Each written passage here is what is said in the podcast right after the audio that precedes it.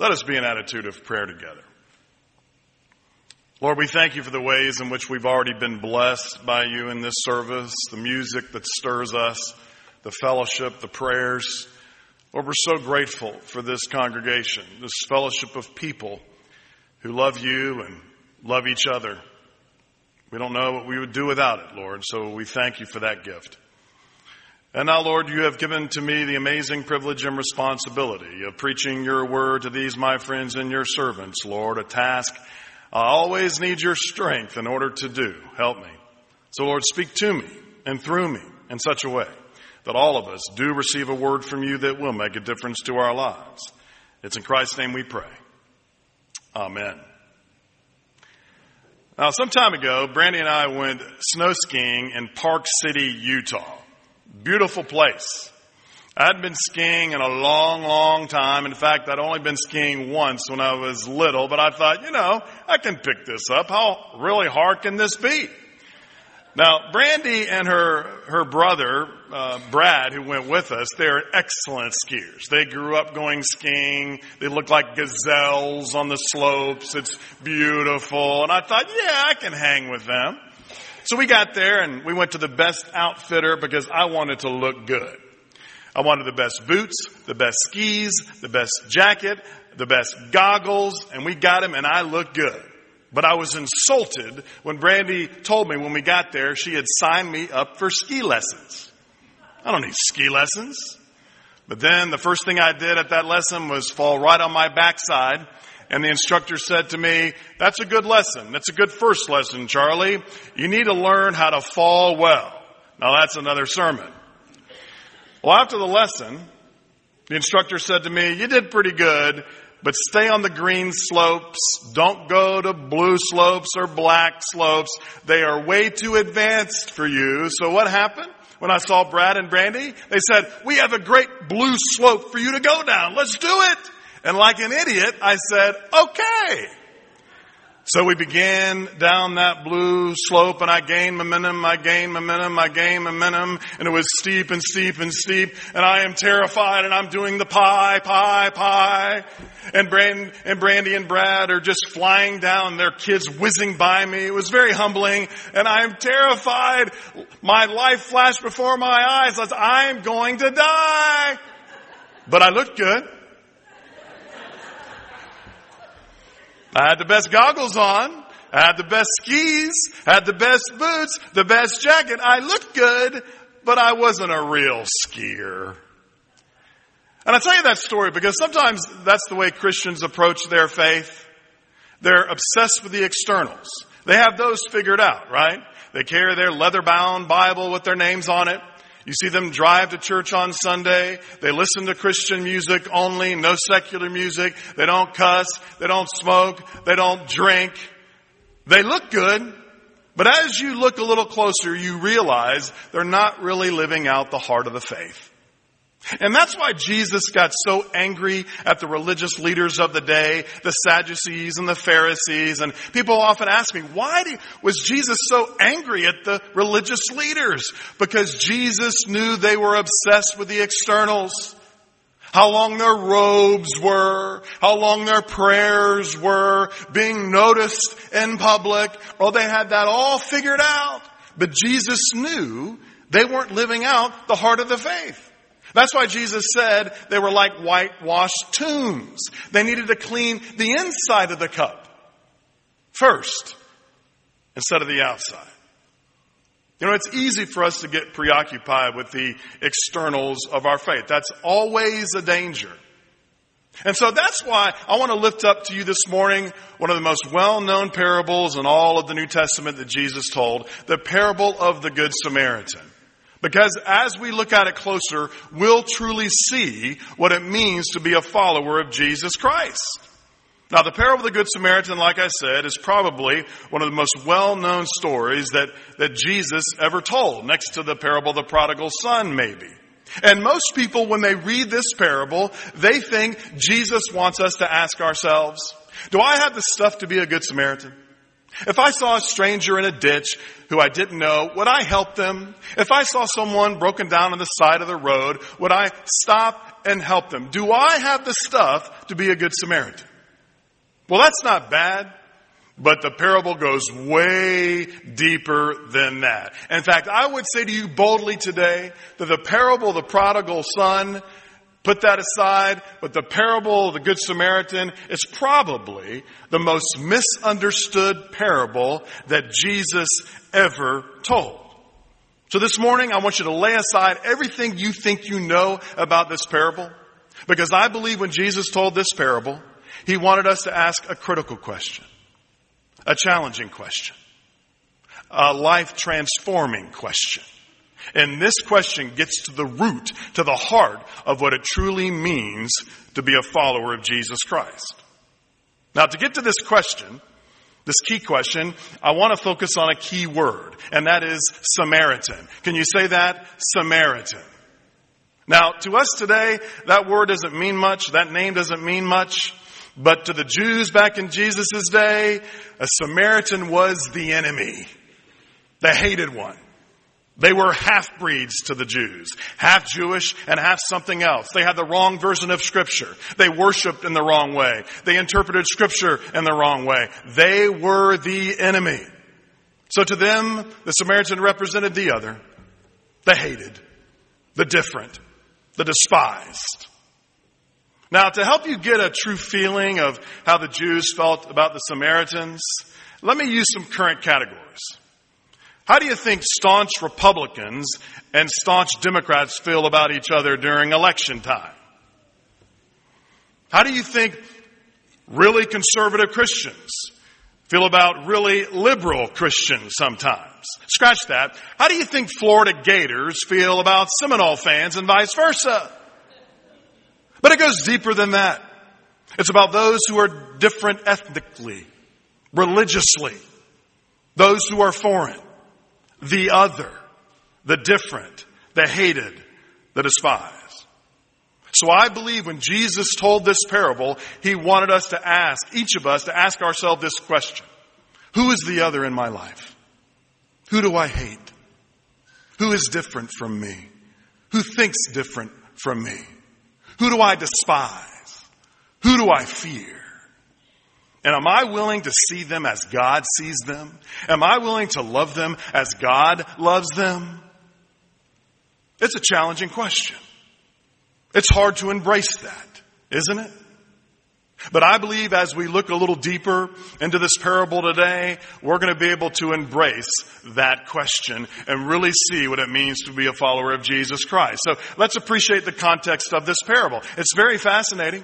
In fact, most people misunderstand this parable because they really don't look at the context. What went before it? And it's only by looking at the context that we can see the punch of this parable. So everything is started off by a lawyer count on a lawyer to set some sparks, right? A lawyer who wanted to test Jesus. And here is how it begins. In Luke 10 verse 25. An expert in the law stood up to test Jesus. Teacher, he asked, what must I do to inherit eternal life? Now the text says the man was there to test Jesus. He wasn't there to get to know Jesus. He wasn't there to get wisdom from Jesus. He wasn't there to get guidance from Jesus. He was there to test Jesus. And basically what he was saying to Jesus, are you in my camp? Do you believe what I believe? Do you see scripture the way I see scripture? Do you have the same stance on a particular issue that I do? Because if you do, I am with you, but if you don't, get away from me. Does that sound familiar? Christians are still doing that today. So the man was asking Jesus basically this question, and get this. How do I get into heaven?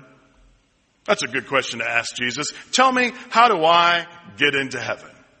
Now, it wasn't a bad question, but it was the wrong question because it was all about him. What he should have been asking was this, how do I live a life that's pleasing to God? So Jesus was patient, but he was clever.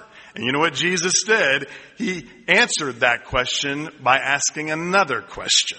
That's always wise. And this is what Jesus said in verse 26. What is written in the law? How do you read it? In other words, you're an expert in the law. You should know this answer. What do you see in the law? Tell me. And the lawyer said to Jesus what every Jew would know from Deuteronomy, the greatest commandment. Here it is. He answered, love the Lord your God with all of your heart and with all of your soul and with all of your strength and with all of your mind and love your neighbor as yourself. This summed up the entire Hebrew scriptures, the entire faith. And then Jesus said, take a look. You have answered correctly. Do this and you will live. But the man wouldn't give up. He kept pestering Jesus and said this, well then, who is my neighbor? You know what he was really asking? Who don't I have to love? Who don't I have to love? In other words, Jesus, this love thing sounds wonderful and it sounds great, but surely there is a limit to this. There must be a boundary to this. Surely I don't have to love everybody. Surely I don't have to love my enemy. Surely I don't have to love everybody. And sooner or later in our lives as Christians, we will ask our Lord this question. So Jesus then said, I'm glad you asked. Let me tell you a story. A man was going down from Jerusalem to Jericho when he was attacked by robbers. They stripped him of his clothes, beat him, and went away, leaving him half dead. Now this road was very familiar, folks. It was the road to Jericho about 17 miles long, very dangerous, notorious. Robbers would hide and then pounce on unsuspecting people who were traveling and rob them and beat them and leave them half dead. But notice Jesus, Jesus doesn't identify who the victim was. He doesn't tell them his name. He doesn't tell us where he's from. He doesn't tell us what denomination he's a part of. He doesn't tell us whether he drives an Oldsmobile or a Buick. He doesn't tell us who the man was. All Jesus said was a man. Now why? Because that person could be any person on any given day. It could be that cashier at Publix. It could be that guy that cut you off in traffic on your way to church this morning. It could be your neighbor. It could be your coworker. It could even be us when we're in a ditch and we need help and we need healing and we need rescuing. But then Jesus, counted on the great storyteller, that the plot thickens and if you can believe, he then says this, a priest happened to be going down the same road, and when he saw the man, he passed by on the other side. So to a Levite, who was basically a faithful layperson, when he came to the place, saw him pass by on the other side. Now, if Jesus were telling this parable today, he probably would tell this portion like this. A United Methodist preacher passed by this man, and then he passed by on the other side because he was on his way to annual conference in Lakeland. Then so too the chair of the board of the church began walking, but she passed by on the other side because she was on her way to a Bible study. But then Jesus shocks his audience by then saying this but a Samaritan as he traveled. Came where the man was, and when he saw him, he took pity on him. He went to him, bandaged his wounds, pouring on oil and wine. Then he put the man on his own donkey, brought him to an inn, and took care of him. The next day he took out two denarii and gave them to the innkeeper. Look after him, he said, and when I return, I will reimburse you for any extra expense you may have. Now keep in mind, everyone who was listening to Jesus, or just about everyone, was Jewish. So when Jesus introduced the Samaritan, there were murmurs through the crowd. And most of them probably thought, a Samaritan?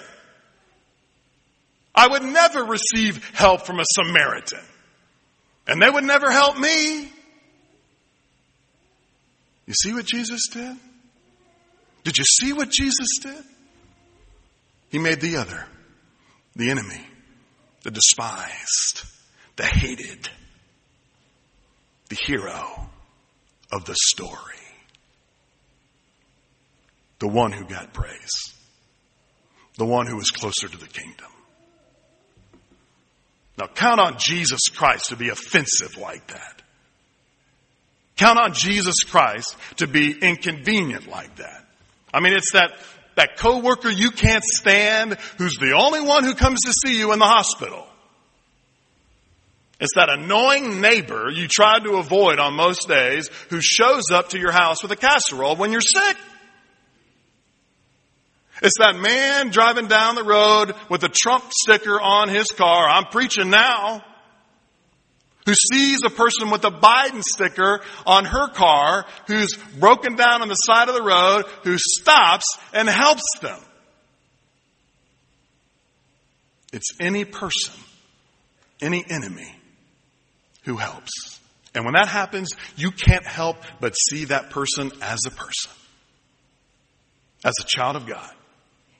And you see that when we when we're cut, we all bleed. When we're tickled, we all laugh. And we're in pain, we all cry.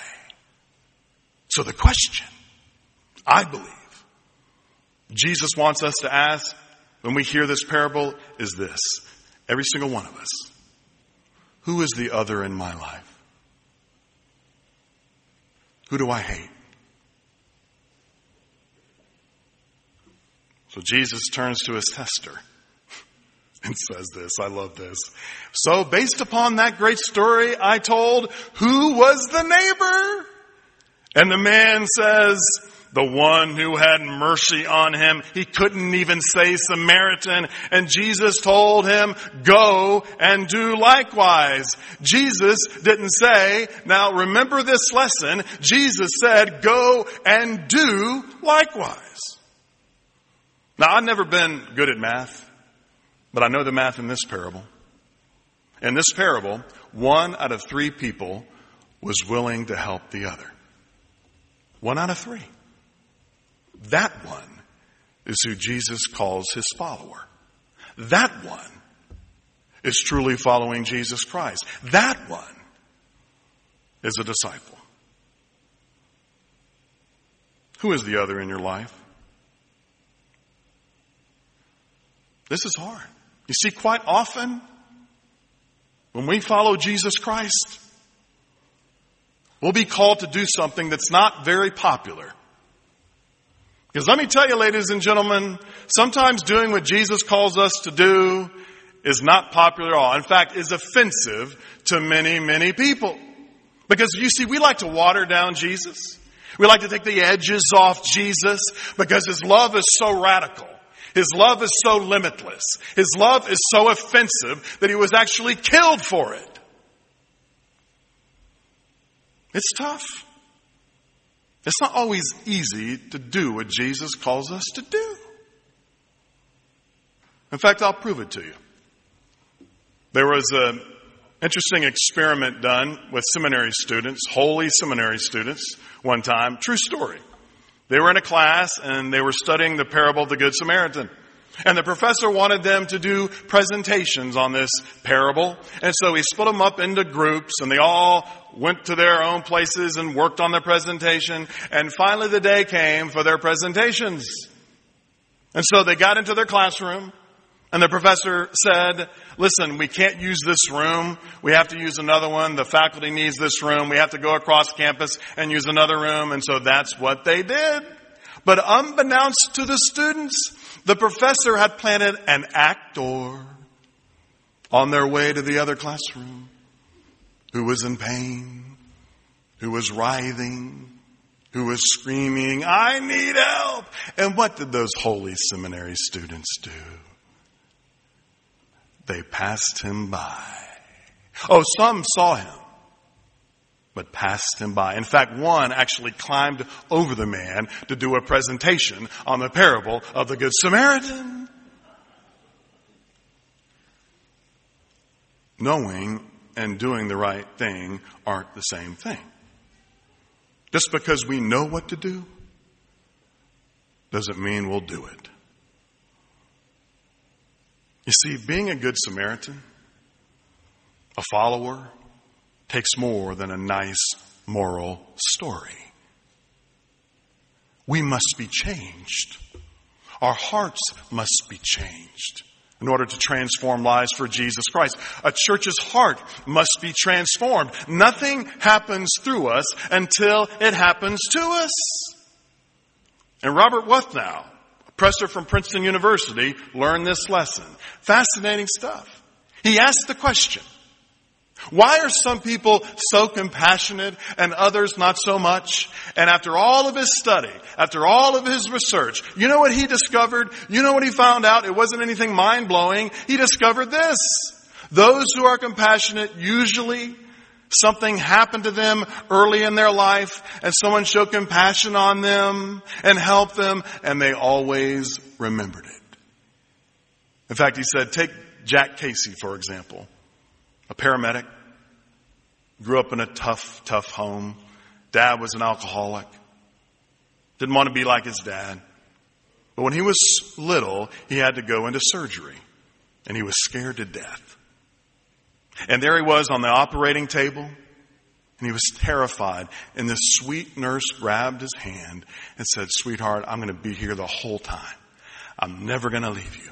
When you wake up from surgery, I will be here. And she was true to her word. Fast forward many years later, Casey is a paramedic. He's called to an awful accident on a highway. A pickup truck had turned over. The driver was pinned on the other side. Gasoline was spilling everywhere. They were using power tools to try to get him out and any spark could set the thing aflame. And Jack saw the man terrified, and then he remembered that nurse. And so he went under the truck and he grabbed the man's hand and said, I'm going to be here. I'm not going to leave you. I am here until they get you out. And they rescued him. Well, a few days later, Casey went to visit the man in the hospital and the man said, Are you an idiot? I mean, we could have both gone up in flames. And Casey said, I couldn't leave you. You see, Casey was transformed by another person, which in turn transformed him. Who has had compassion on you?